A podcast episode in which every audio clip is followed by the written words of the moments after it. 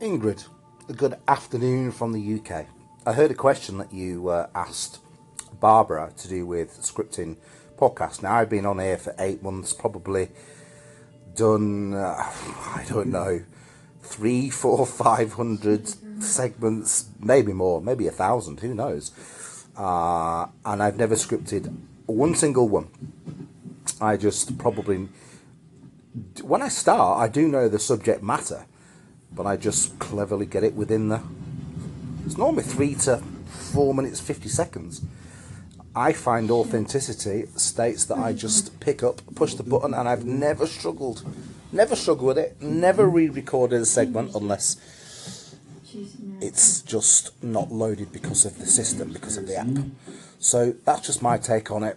Push the button and go. Authentic. This is Ingrid Centurion with Inspiring Careers, and it's Monday, February 19th, President's Day, 5:30 p.m. And I want to talk about authenticity. So thank you, Simon Says, for calling in and sharing your view on that. With over 1,000 segments down, wow, that's incredible. One day, I hope to get there. But as I listen, as Barbara KB tells me to listen to other um, stations, I hear some people that it sounds like it's totally scripted.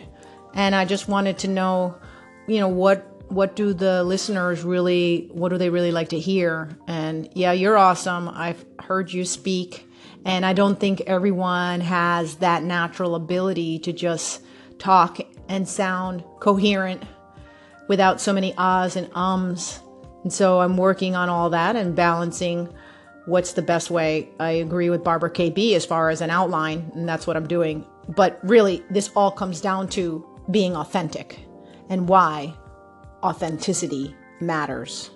And so many people struggle with their identity as a human being, and then they struggle with their identity online or on podcast.